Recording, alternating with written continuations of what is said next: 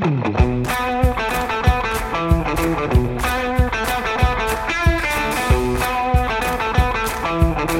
the American Association of Nurse Practitioners, I'm the host of today's special edition episode, NP Education Specialist Eve Roberts, and this is NP Pulse, the voice of the nurse practitioner.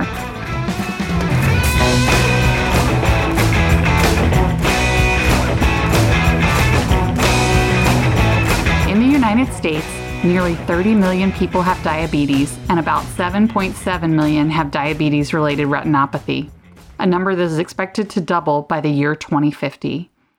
We recently recorded a CE activity entitled Diabetic Retinopathy Meeting Patient Needs that will be released in early December in the AANP CE Center. So today I'm sitting down to talk to two experts in the field of diabetes care. It is my pleasure to welcome nurse practitioner Debbie Hinnen and clinical nurse specialist Virginia Valentine.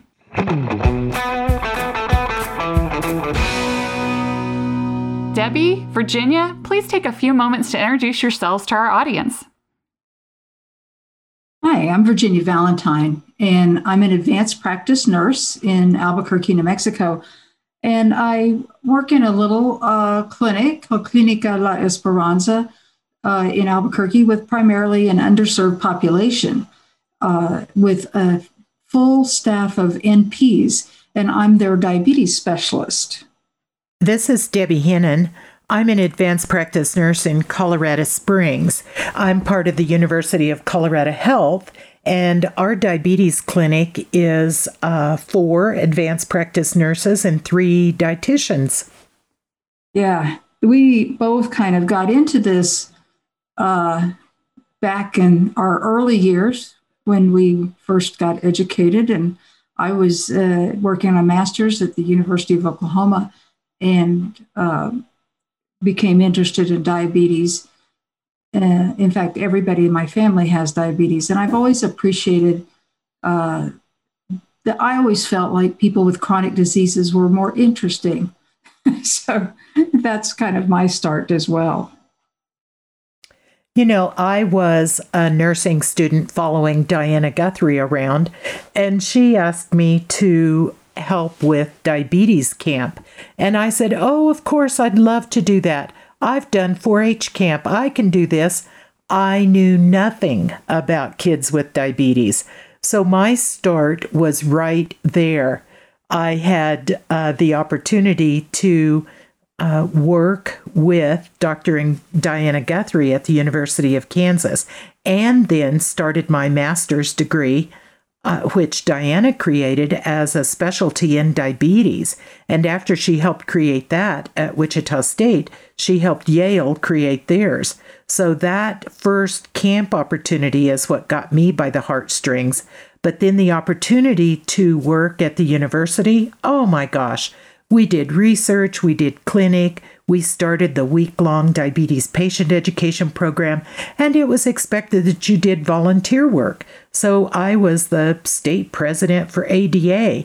That was all part of my my work and getting started with uh, diabetes. Huge opportunity. Yeah, we've both had long careers of volunteering with the American Diabetes Association. And my first job out of graduate school uh, was with the state health department. Um, and I was in charge of uh, chronic disease programs. And I had a big block grant, uh, a hypertension block grant, which I promptly used to start diabetes education programs in county health departments in rural areas. And uh, so that was uh, great fun. Well, you both have years of experience with patients with diabetes. Uh, how do you integrate diabetes education into your clinical practice and patient care in the day to day? Well, I think for me, it boils down to shared clinical decision making. And so that in order for the patient to be fully integrated into the decision making about their care, they need to understand it. They need to understand what's happening with diabetes.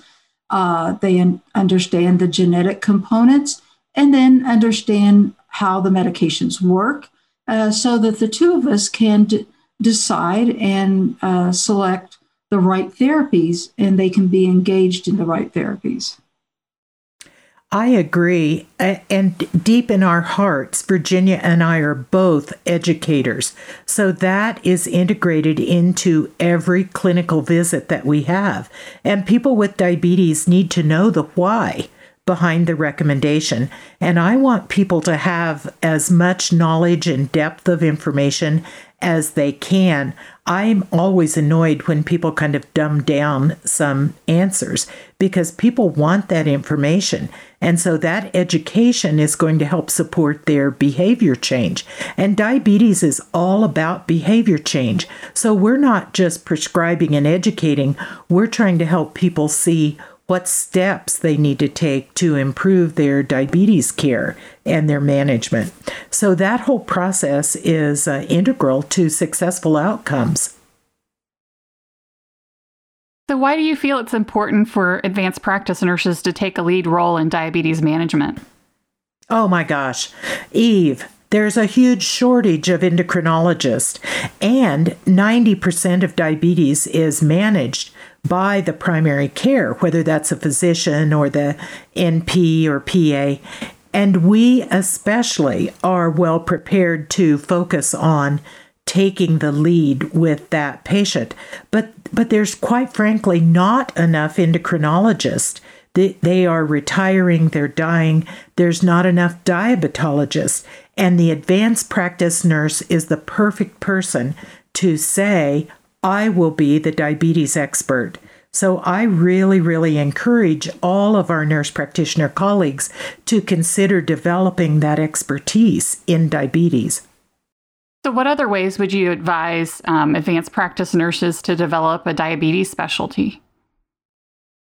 Well, uh, you know, there are now a few more specialty diabetes specific graduate programs and and everything of course is online but that's an opportunity for people to really formally develop their diabetes expertise.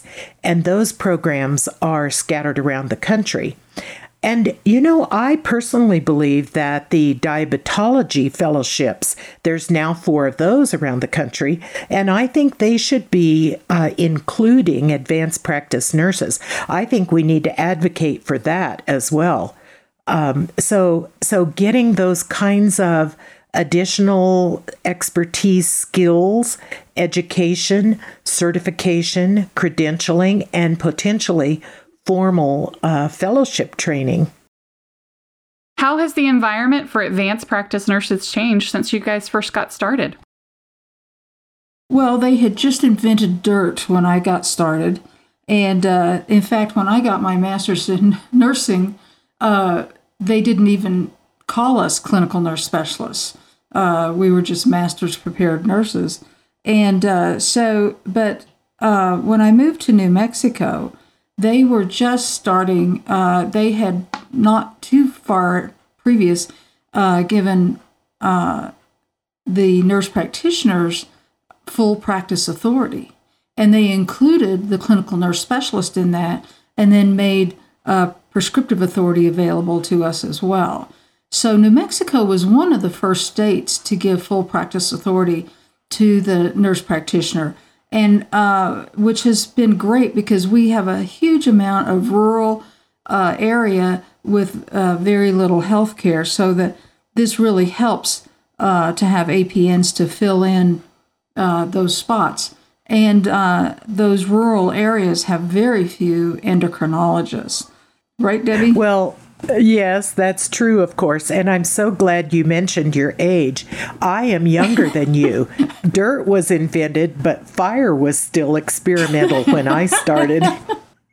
and you know, I totally agree.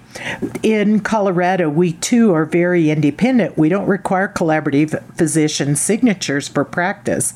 And, uh, you know, I think the huge change with the environment is that the advanced practice nurses are the diabetes specialist, and providers appreciate that advanced practice nurse taking that leadership role. In my mind, the perfect setting for the APN with that diabetes expertise is to practice in a large primary care or multi specialty clinic. Then that that diabetes champion, that diabetes expert is right there. But things have changed, of course, much more than just having outreach. When we were in Kansas, we had 10 outreach clinics across the state. And now, of course, we're able to do that with a lot of telemedicine.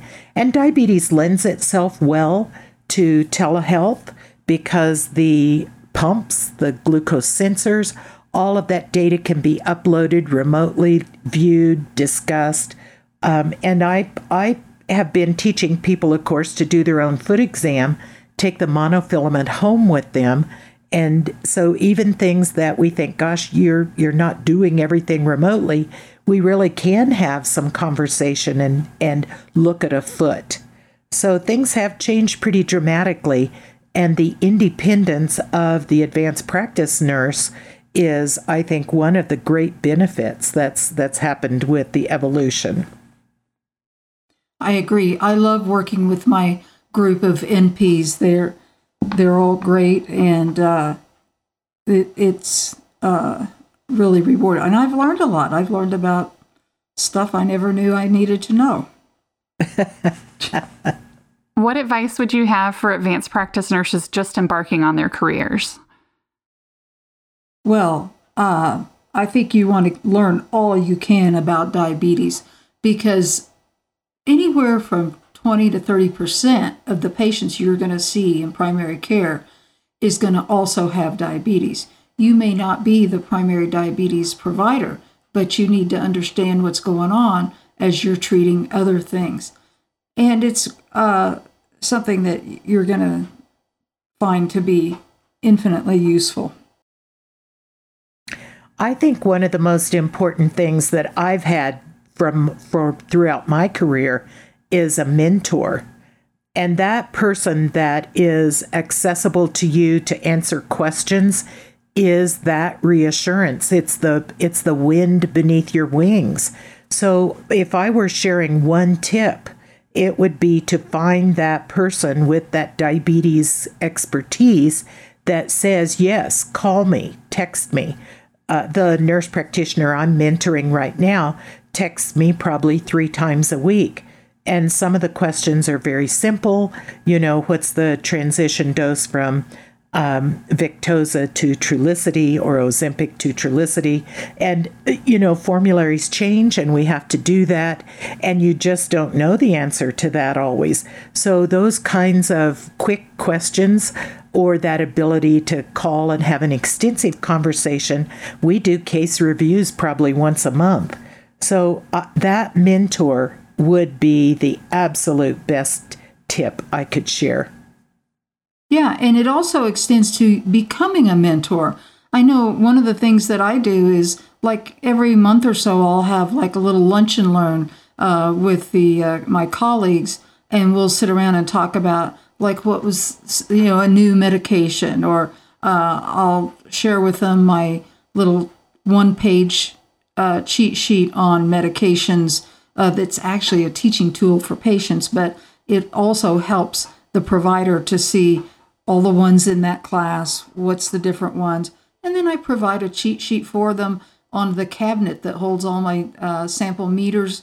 I uh, have a cheat sheet on the front that tells what meter goes to which insurance company. They oh my that. gosh, that's a gift from heaven. It is.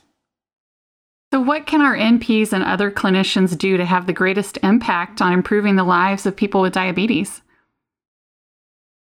Well, uh, uh, diabetes is a self-managed disease and and APNs need to provide education to promote that independence.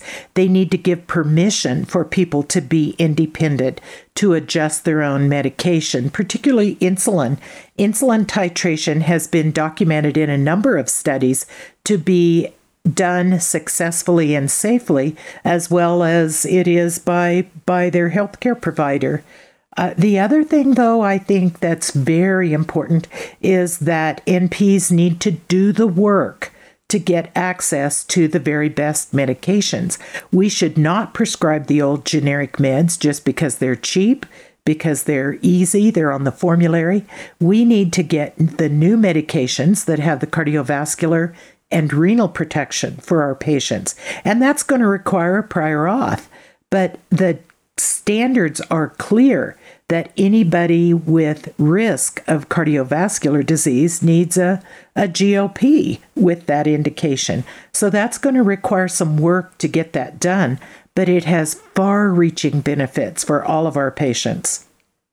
Virginia, what would you add? Well, along with that is helping your uh, primary care colleagues to uh, understand why it's important that we use uh, the new classes, the SGLT2s and the GLP1s, because of their uh, cardiovascular and renal uh, Im- improved risk, and uh, helping them understand how they work.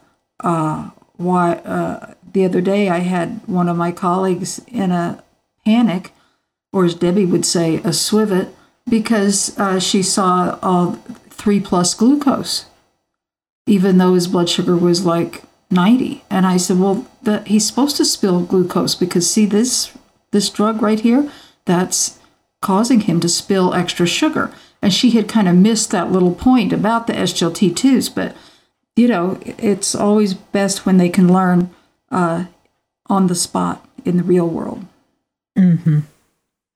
but that giving permission is is i think really something that we don't always think about needing to do.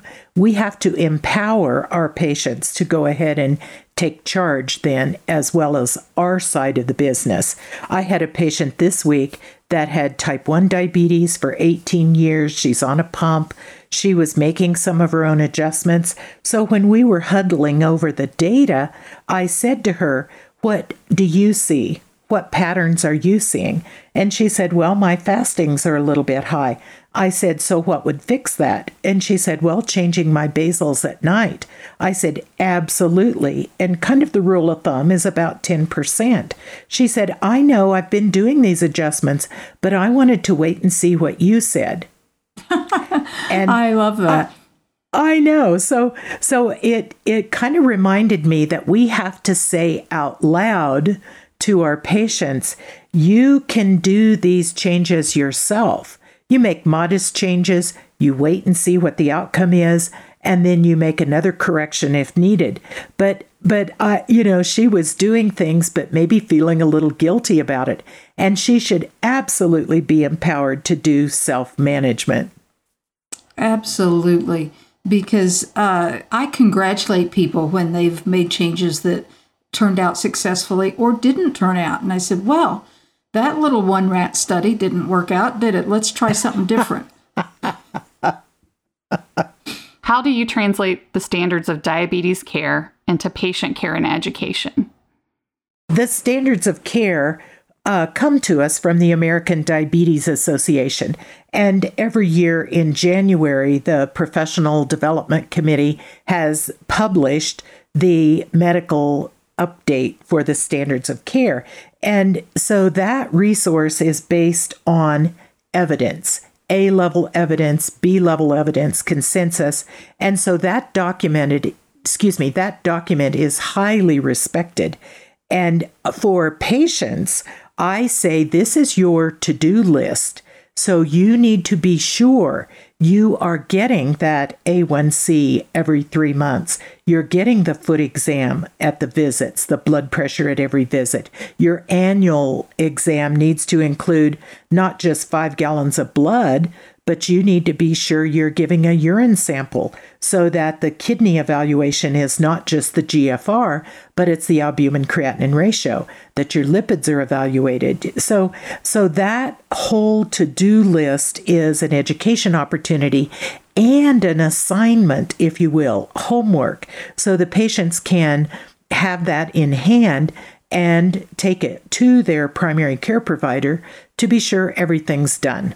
And and the resource for that, by the way, is www.diabetes.org and then to the professional tab. Absolutely. And also sometimes the ACE guidelines, the American College of Endocrinology, uh, but they usually are fairly close uh, in, in the things that they recommend. One of the cool things that's happened in the last few years is the American Diabetes Association doesn't just make changes in January. They, when something uh, important has happened or been published, they will go ahead and make changes. So it's actually now a living document and it's updated regularly. And uh, so these are all important. And but I have to tell you, uh, about a year or a year and a half ago, um, I walked over to the uh, group of NPs and uh, handed the nicely printed out in color card that showed a you know kind of an overview of the guidelines. And one of the NPs looked at it and tossed it on the table. He said, "Well, those aren't for us." I said, "Oh, yes, they are. Oh. They are." Uh. Because we care for such an underserved population. Over half of our patients have Medicaid, but we also have about 20% of our patients are what we call self-pay. So they are uninsured, completely uninsured. And they do pay for care. They come in, they pay, they have a reduced rate for a visit, but and they will pay for their medications. They won't pay $900 a month for a GLP-1, but they'll pay for the generics and, you know, work hard at, at taking care of themselves. So uh, sometimes uh, my colleagues see, oh, well, we can't do all that. Our patients can't afford it. And it's, uh, it's important to help them understand that there's a lot in here that is accessible to the self pay patient. Uh, like that microalbumin uh, is very inexpensive, and we actually even do it in our office. Uh, we do a uh, A1C in the office, and I think the patient charge is only like twelve dollars. So we do try to do some of the labs. Uh, yes, I'm typically like a lot of people who've worked in endocrinology for a long time. I want to get you know like half a quart of blood labs. I want to see everything, but I have to think about is that going to add enough value? Uh, and most of the time, I ask the patient, uh, "We could get these labs. Would would you be able to pay for these?" Mm-hmm. And they usually, you know, will say, "Well, maybe how like how much." And if you can keep it under eighty dollars or so, sometimes they'll be able to afford it. You know, Virginia, the 430B programs that the indigent clinics have is another way for patients to really get the newer meds uh, at a very reasonable price. And their formulary on the 430Bs is, is surprisingly extensive. So that's a, a resource that I try to be sure patients have if they're cash pay. Yeah. Unfortunately, that we're not one of those 430B programs, but there are a few federally qualified programs in uh, the community. So, Debbie, yesterday when we were recording the CE activity, um, which ours is on diabetes related retinopathy, talked about the fact that patients, one of their number one concerns is going blind due to diabetes out of control. Also, you know, kidney disease is up there too. How did the two of you counsel patients with diabetes to prevent those types of complications? Well, I uh, people can just you know life gets in the way. They may have heard they need an eye exam every year, but but you know but I try to make sure every every single visit I'm going through the review of systems, ask them if they have any blurry vision, and then I say, when was your last eye exam? Can you remember? And if and many people it's years or they can't even remember it's been so long. And so we try to help them. Let's make sure, let's get you referred. Let's get that eye exam. It's so important. We can prevent and give them the positive spin. Getting an eye exam is not just about seeing the letters on the wall, it's about looking at the retina in the back of the eye to make sure it's healthy. And um, that's where blindness starts. But it's also where blindness can be prevented. How about you, Absolutely. I I absolutely agree. People need to know what they're up against And so, to help prevent complications, I think people need to know what are the complications and then immediately follow that with the data around the landmark trials that say A1C less than seven helps delay and reduce your risk over time for the kidney and the eye complications particularly. So so the UKPDS the United Kingdom prospective diabetes study the diabetes control and complications trial both of these huge enormous landmark trials have follow up studies that have gone on for decades that show those people that had very good control right out of the gate have a legacy benefit. Somehow their body remembers that they had good control at the beginning and their risk of complications, even if that A1C has slipped 10 years later, their risk of complications is still much lower. So, so our efforts to help people prevent complications has to include education and not just scaring people. We don't want to say, "Oh, you'll go blind if you don't control your blood sugars." That's not helpful. We need to be sure people know what the complications are, but there's lots of evidence to help them be able to delay and prevent that. It's tough. It's really very tough. But you know, this scary conversation has to end with hope. It has to end with motivation. And, and we have to help people keep their batteries charged because it's an ongoing issue. Uh, so, for instance, one of the things I'm helping with right now is a project with CDC one of the huge efforts from the Center for Disease Control is the Diabetes Prevention Program. So, DPP is focused on losing weight, exercise, staying engaged for for multiple months with trying to prevent diabetes. So I'm getting to help uh, with a, a gaming project that will hopefully help people remain engaged and remain motivated after they complete the DPP program. So, so helping people prevent complications is a long-term project. And and boy, it's tough, don't you think, Virginia? Oh, totally. It it can be a real uh, challenge. And and it's I agree with Debbie. I sit and draw those little curves that show uh, the renal outcomes trials from two of the SGLT drugs uh, that showed uh, that it's possible uh, to uh, sustain moderate renal function, that you don't have to go straight down to uh, dialysis. And Bayer has just gotten approval for a new drug to reduce the risk of renal failure and cardiac disease. So there's a lot happening out there that gives people hope. And I think you guys are really onto something talking about um, engagement when it comes to a chronic illness. I feel like with diabetes, you're also kind of going uphill against cultural stigma. How do you guys help overcome that stigma associated with a diagnosis of diabetes, particularly type 2 diabetes? Well, I think uh, advanced practice nurses need to evaluate, and reflect on their own implicit bias.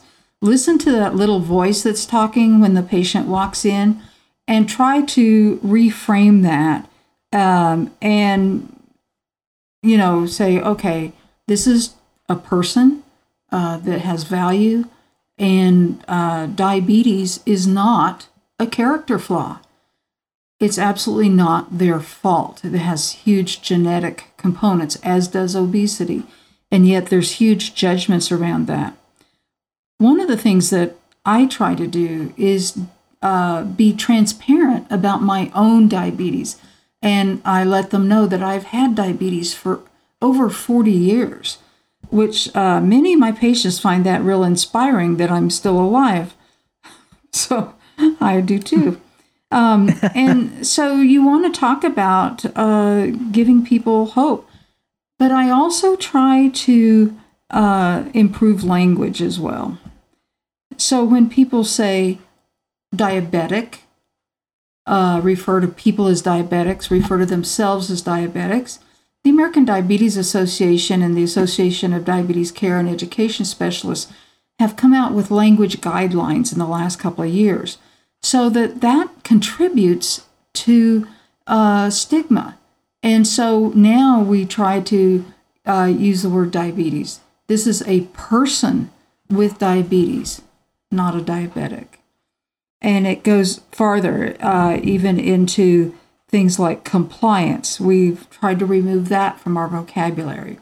And by the way adherence is just code for compliance. So, what's better is to uh, talk about their participation and just talk about instead of saying they're non compliant because their A1C is 7.6, how about uh, Mrs. Smith uh, has an A1C of 7.6? Uh, she's taking her medications most days. So, you talk about what they do instead of putting a label on them. So, whenever somebody, if I'm in a group of professionals or patients and I hear them say diabetic, diabetic, and I just quietly say person with diabetes, and I might say it twice, and they at some point they turn and look at me and like, oh yeah, and you do that That's, enough, it changes their behavior. That's subliminal training. That's yes. very clever.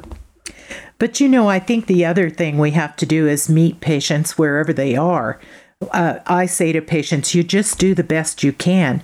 You keep moving forward. You don't stop. And and when people realize you're not going to criticize them for who they are, where they are, what they're doing, but you're helping them take another step, I think that kind of no judgment zone helps with the stigma as well and uh, those those people that that are struggling so much with diabetes every minute of every day have to be respected for all the effort that's going into that. And when people are not able to pull off some miracle that we ask them to do, we have to help break that problem down. Those barriers are huge, they're overwhelming, and we have to help people develop baby steps to tackle that. You don't eat the elephant all at once, you eat the elephant one bite at a time. So, helping people problem solve is probably one of the most important things uh, to help people move towards success and feel like they're not being blamed for something. They're not, we're not calling them a name. I agree. You know, and one little tiny simple thing that I really try to focus on is making eye contact and holding eye contact, which is amazing how that makes a difference and and helping the patient understand that uh, we, I see you and I respect you. Uh huh. We have to learn computer etiquette to make that little miracle happen, don't we? It's hard on Zoom, but sometimes. It sounds like you both agree that the most important thing that we can give patients with diabetes is hope. Um, how do we as clinicians do that? Well, uh, uh, there's lots of positive things that we've talked about, lots of of cheerleading, lots of positive reinforcement that we've kind of woven into this discussion today. But but one kind of concrete thing that I do when I finish uh, classes, I give patients one of my business cards, and on the back of it, I write hope. So I will talk for just a few minutes about how important it is for them to keep their batteries charged, continue to update themselves with diabetes information, to ask for help when they need it, but their graduation present is hope and here it is. And I hand it out to people. And it's kind of surprising, you know, that people will take that and, and have kind of a smile on their face because that's something that you can put on your computer, on your refrigerator, and maybe be reminded of that that positive inspiration. I agree. Whenever somebody has had a big A1C improvement, you know, even if it's gone from 12 down to 9.5, I just go on and on about how wonderful that is. And w- we get the A1C result from our machine on a little sticker that the MA has put at the bottom of the worksheet. So I will draw a star and say, Here is your gold star, and I tear it off and give it to them. So they have their A1C uh, result and the big gold star, and they all take that with them. Mm-hmm. They love that. Right. Okay. Well, thank you so much, Debbie and Virginia. It's been an absolute pleasure speaking with you and gaining your perspective and insights on treating patients with diabetes. Thank you. Yes, thanks, Eve. To our listeners, I hope you found this episode educational and can apply some of what was discussed to your own practice. If you're a nurse practitioner and not currently a member of AANP, I urge you to consider joining your professional organization. Membership gives you access to the AANP CE Center and hundreds of free CE with new activities added weekly. Don't forget that you can learn more about diabetes related retinopathy and earn continuing education when Diabetic Retinopathy Meeting Patient Needs launches in the AANP CE Center. You can find this activity and many others by visiting aanp.org forward slash CE Center. Be sure to subscribe to this podcast, share with your colleagues, and check back each month for new episodes.